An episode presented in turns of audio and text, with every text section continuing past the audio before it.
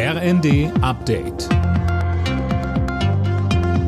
Stündlich neu. Auf den Punkt informiert. Ich bin Anna Löwer. Guten Morgen.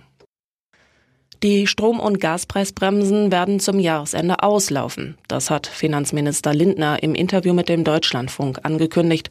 Es sei nicht davon auszugehen, dass wir Anfang nächsten Jahres eine Notlage bei Strom und Gas haben, so Lindner. Unterdessen hat der Kanzler beruhigt, dass auch nach dem Karlsruher Haushaltsurteil Finanzhilfen weiterhin möglich sind, Scholz sagte. Hilfen, wie wir sie während der Corona-Pandemie geschaffen haben, um Arbeitsplätze zu schützen und Unternehmen zu stützen. Hilfen, um jenen beizustehen, die das verheerende Hochwasser im Ahrtal um Hab und Gut gebracht hat. Hilfen, mit denen wir die stark gestiegenen Preise für Strom und Gas dämpfen. All solche Hilfen sind weiterhin möglich. Nach einer ersten Gruppe gestern sollen heute weitere Geiseln aus der Gefangenschaft der Terrororganisation Hamas freikommen. Israel soll bereits eine neue Liste mit Namen erhalten haben.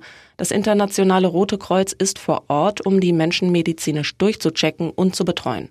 An die ebenfalls vereinbarte Feuerpause scheinen sich beide Seiten bisher zu halten. Bundesaußenministerin Baerbock. Die Feuerpause muss jetzt so lange wie möglich halten, um lebensnotwendige Güter wie Medizin, Lebensmittel, Wasser und Hilfsgüter zu den Menschen in Gaza zu bekommen.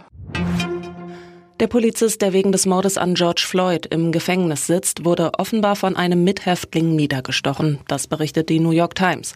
Demnach ist der Ex-Polizist im Krankenhaus. Sein Zustand ist nicht bekannt. Der Mord an George Floyd hatte weltweit für Entsetzen gesorgt.